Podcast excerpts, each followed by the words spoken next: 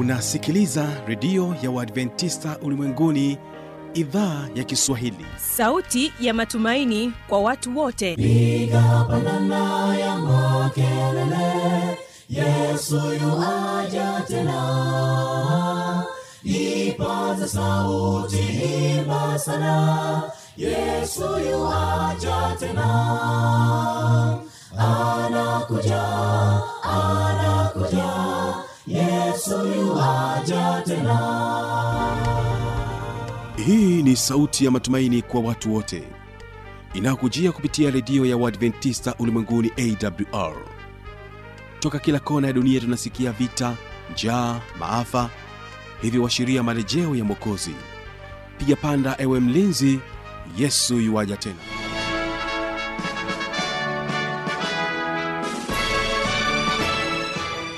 unaendelea kuitegea sikio idhaa ya kiswahili ya redio adventista ulimwenguni awr inayokutangazia kutoka hapa mkoani morogoro kupitia masafa mafupi ya mita bendi 25 kumbuka msikilizaji unaweza kunipata kupitia morning sa fm na vilevile vile kwa mtandao wetu wa www org hii leo msikilizaji utakuwa nami mtangazaji wako kibaga wilson ni kusitwe pamoja mwanzo mpaka mwisho. Basi moja kwa moja mpendo wa msikilizaji nikukaribisha katika kipindi kizuri cha watoto wetu. Awali ya yote ni kusii uweze kuwategea sikio watafuta njia kutoka kanisa la kitunda kule dar es salaam wanakwambia ubatizo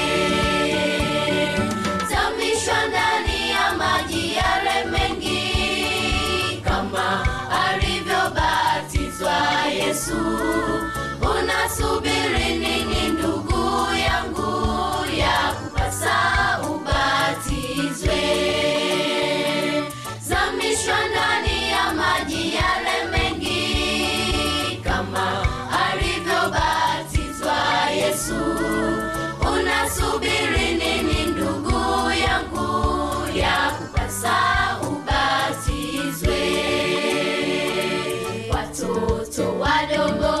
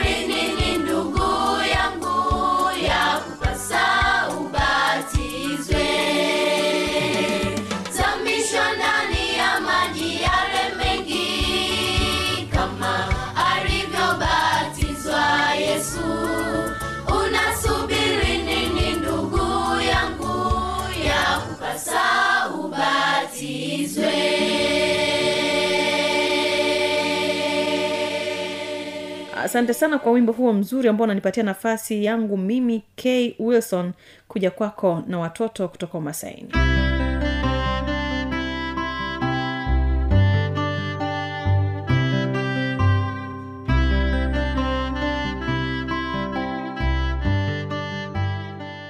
na mpendwa msikilizaji wa kipindi cha watoto wetu siku hii ya leo niko eneo la kilima hewa ambapo hapa kuna darasa ambalo linafundisha watoto wa jamii ya kimasai ambao ni jamii ya wafugaji na nimetamani kufahamu. Uh, shule hili uh, ya watoto inafundisha kimasai lakini pia kiswahili.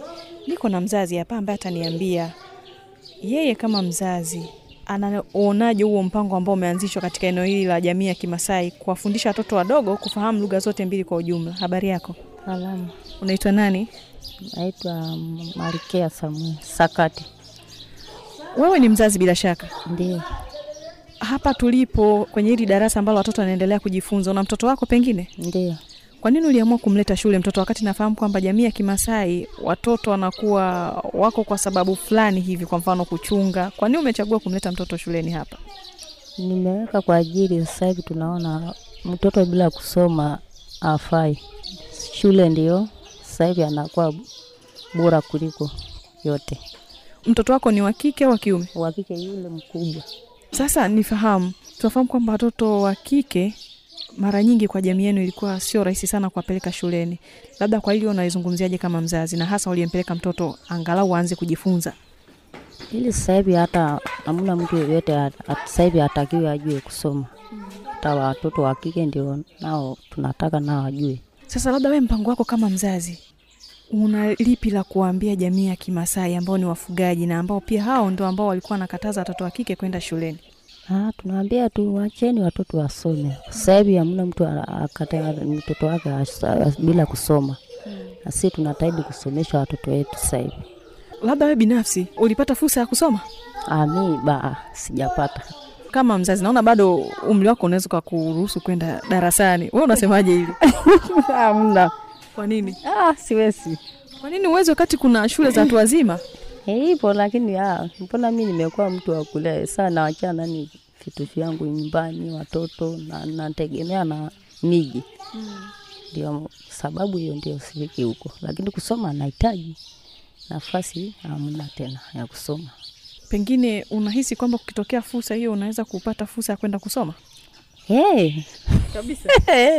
Nimefurahi sana. Ndio. Kwa sababu inaonekana kama mna mwamko fulani hivi wa kutaka kupata elimu na ndio maana pengine mmeona ni vizuri hata watoto wadogo hawa waweze kuweza kujifunza.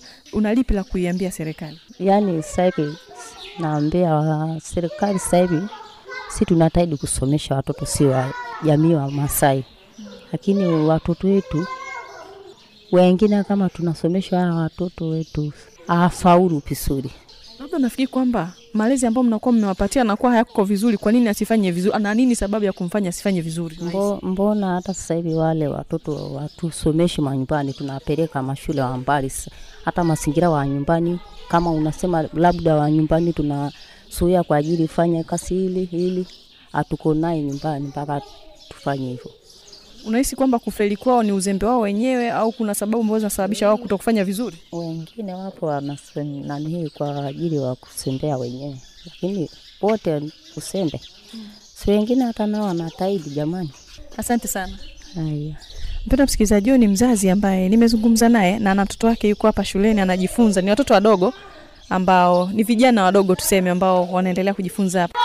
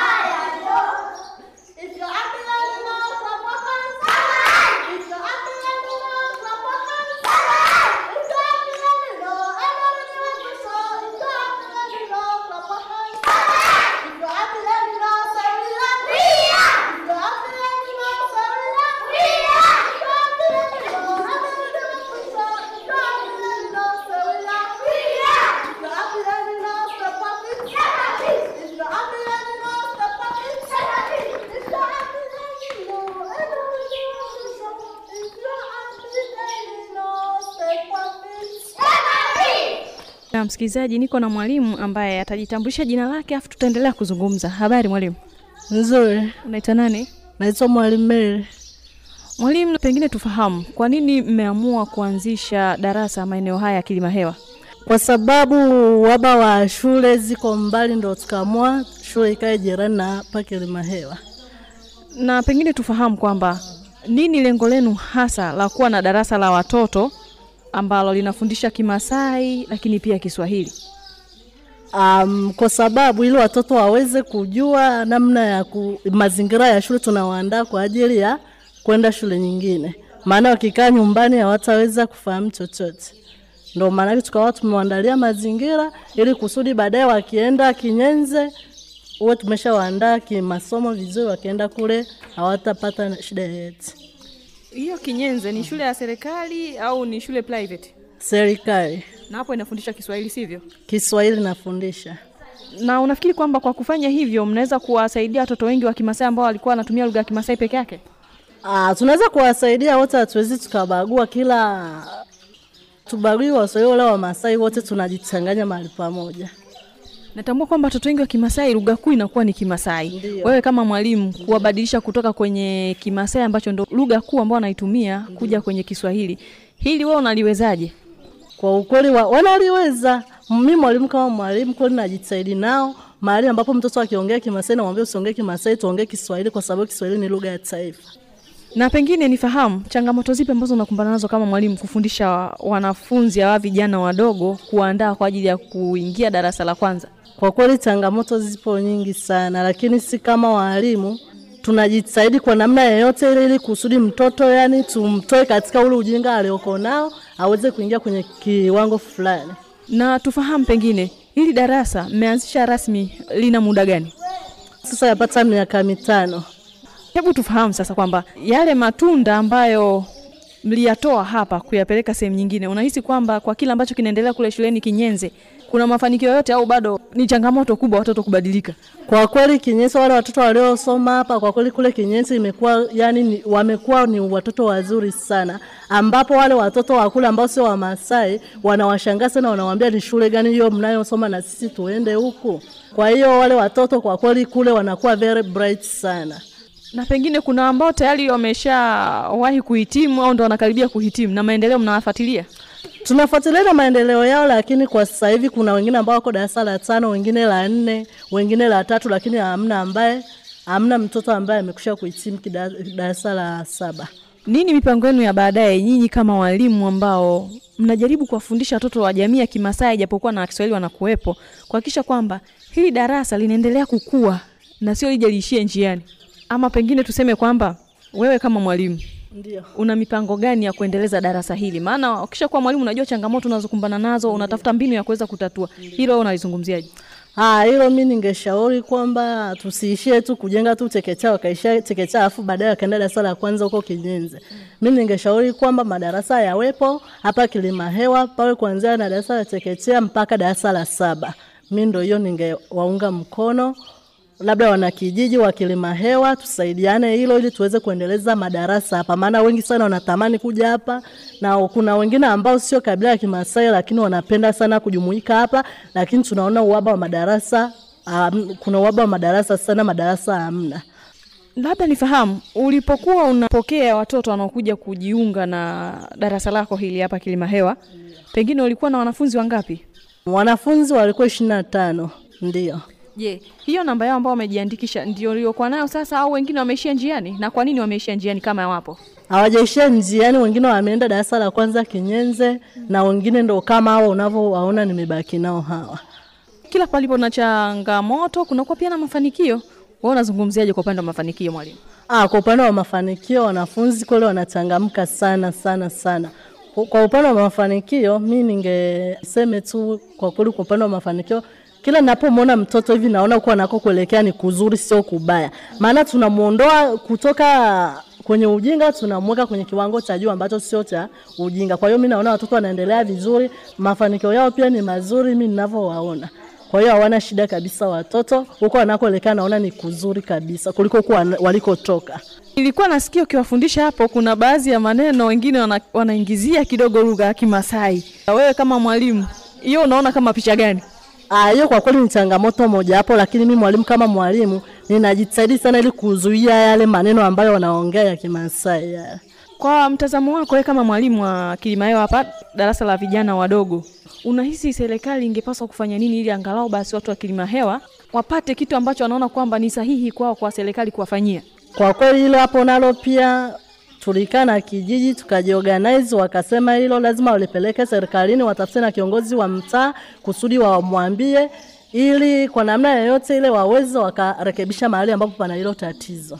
mimi ni kushukuru kwa kuwa pamoja nami na hususan tukijifunza pamoja na kuona namna ambavyo inaweza ikatusaidia kuwatoa watoto wa jamii ya kimasai kutoka hatua moja aliyokuwa nayo kwenda hatua nyingine kwa sababu changamoto zipo sijui kama kuna shule zozote za kimasai ambazo labda pengine tungesema kwamba wangeenda kusoma huko tu bila kutumia shule za kiswahili. Um, na sasa sisi kama walimu lakini pia jamii ya watu wa kilima hewa hapa tuna mpango gani kuhakikisha kwamba hata basi hiki tulicho nacho tunakiboresha zaidi kama kunaonekana kuwa na mapungufu? Hili nyie mnalionaje kama walimu Kwa kweli hilo mi ningeomba serikali waliangalie hilo, na pia sio serikali tu, ipite hata kwa wenyekiti wa mtaa kwanza, ndio liende serikalini, afu ndo waweze waka wakaliongelea hili swala.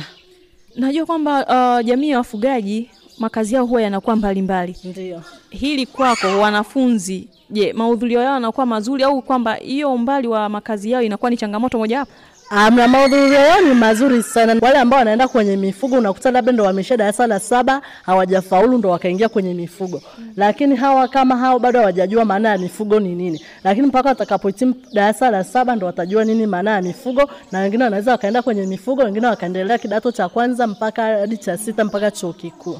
wewe pia naona kwamba ni jamii ya kimasai Amna, mimi sio jamii ya Kimasai, ila nimeamua tu nikavaa nguo zao nikaiga kalcha yao, mwalimu kama mwalimu. Ubarikiwe yani umefanana nao. Aduna. na mpendo msikilizaji uh, unaweza ukafikiri kwamba na yeye ni jamii ya kimasai lakini kumbe alikuwa anajaribu kuvaa uhalisia wa jamii husika ambayo anaihudumia. Kwa hivyo basi ni jukumu letu sisi kama walimu kuona namna gani ambavyo tunaweza tukafanana na mazingira husika ya kile ambacho tunafanyia kazi. Ni kushukuru sana. Labda neno lako la mwisho kwa msikilizaji anayekutegea sikio muda huu. Mimi niwashukuru tu mnaotusikiliza muda huu. Asanteni sana kwa kupata hiyo nafasi ya kutusikiliza sisi kama walimu. Asanteni sana na pia karibuni tena. ubarikiwe Amina, na kwako pia asante. Amina. Na mpendwa msikilizaji, naamini ya kwamba umebarikiwa na maelezo ya mwalimu ambaye anawafundisha watoto wa eneo hili la Kilima Hewa. Nilifikiri kwamba ni jamii ya Kimasai, lakini kumbe amejaribu tu kuvaa mazingira na kuonekana kama ni jamii hiyo. Tuonane katika kipindi kijacho, mpendwa msikilizaji.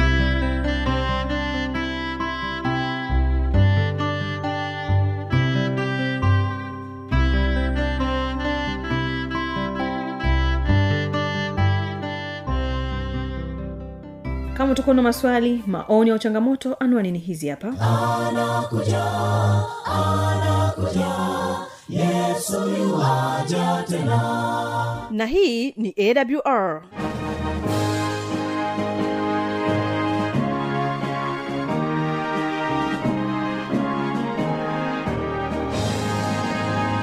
Redio adventista ulimwenguni awr sanduku la posta 172 morogoro tanzania. Anwani ya barua pepe ni kiswahili at awr org. Namba ya mawasiliano simu ya kiganjani 653 570814 na pia unaweza kuwasiliana nasi na idhaa ya maasai kwa nambari 769 986355 ukiwa nje ya tanzania kumbuka kuanza na namba kiunganishi alama ya kujumlisha 255 unaweza kutoa maoni yako kwa njia ya facebook kwa jina la awr tanzania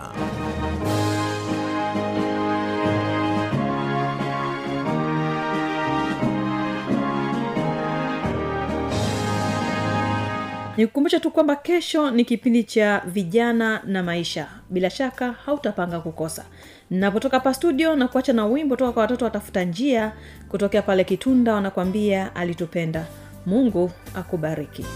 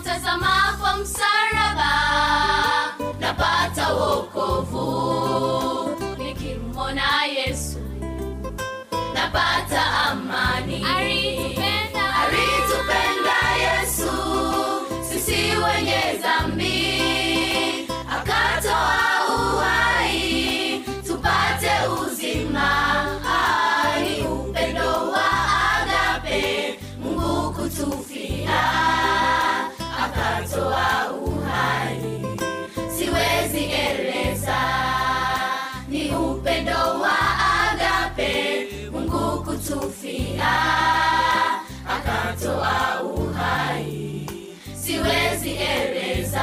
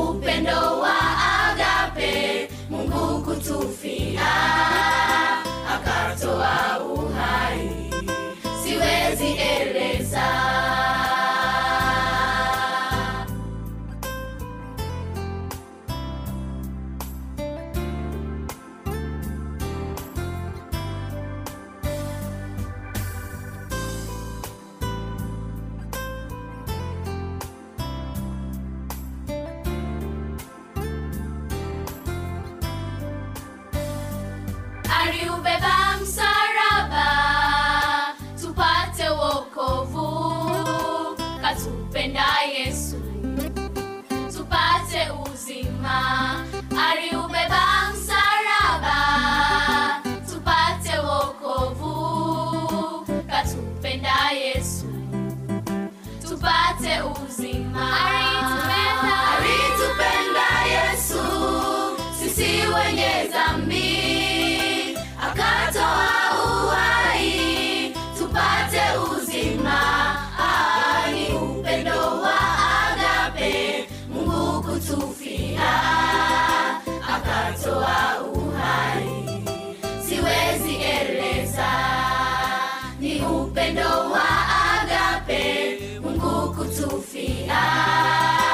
akatoa uhai, siwezi eleza.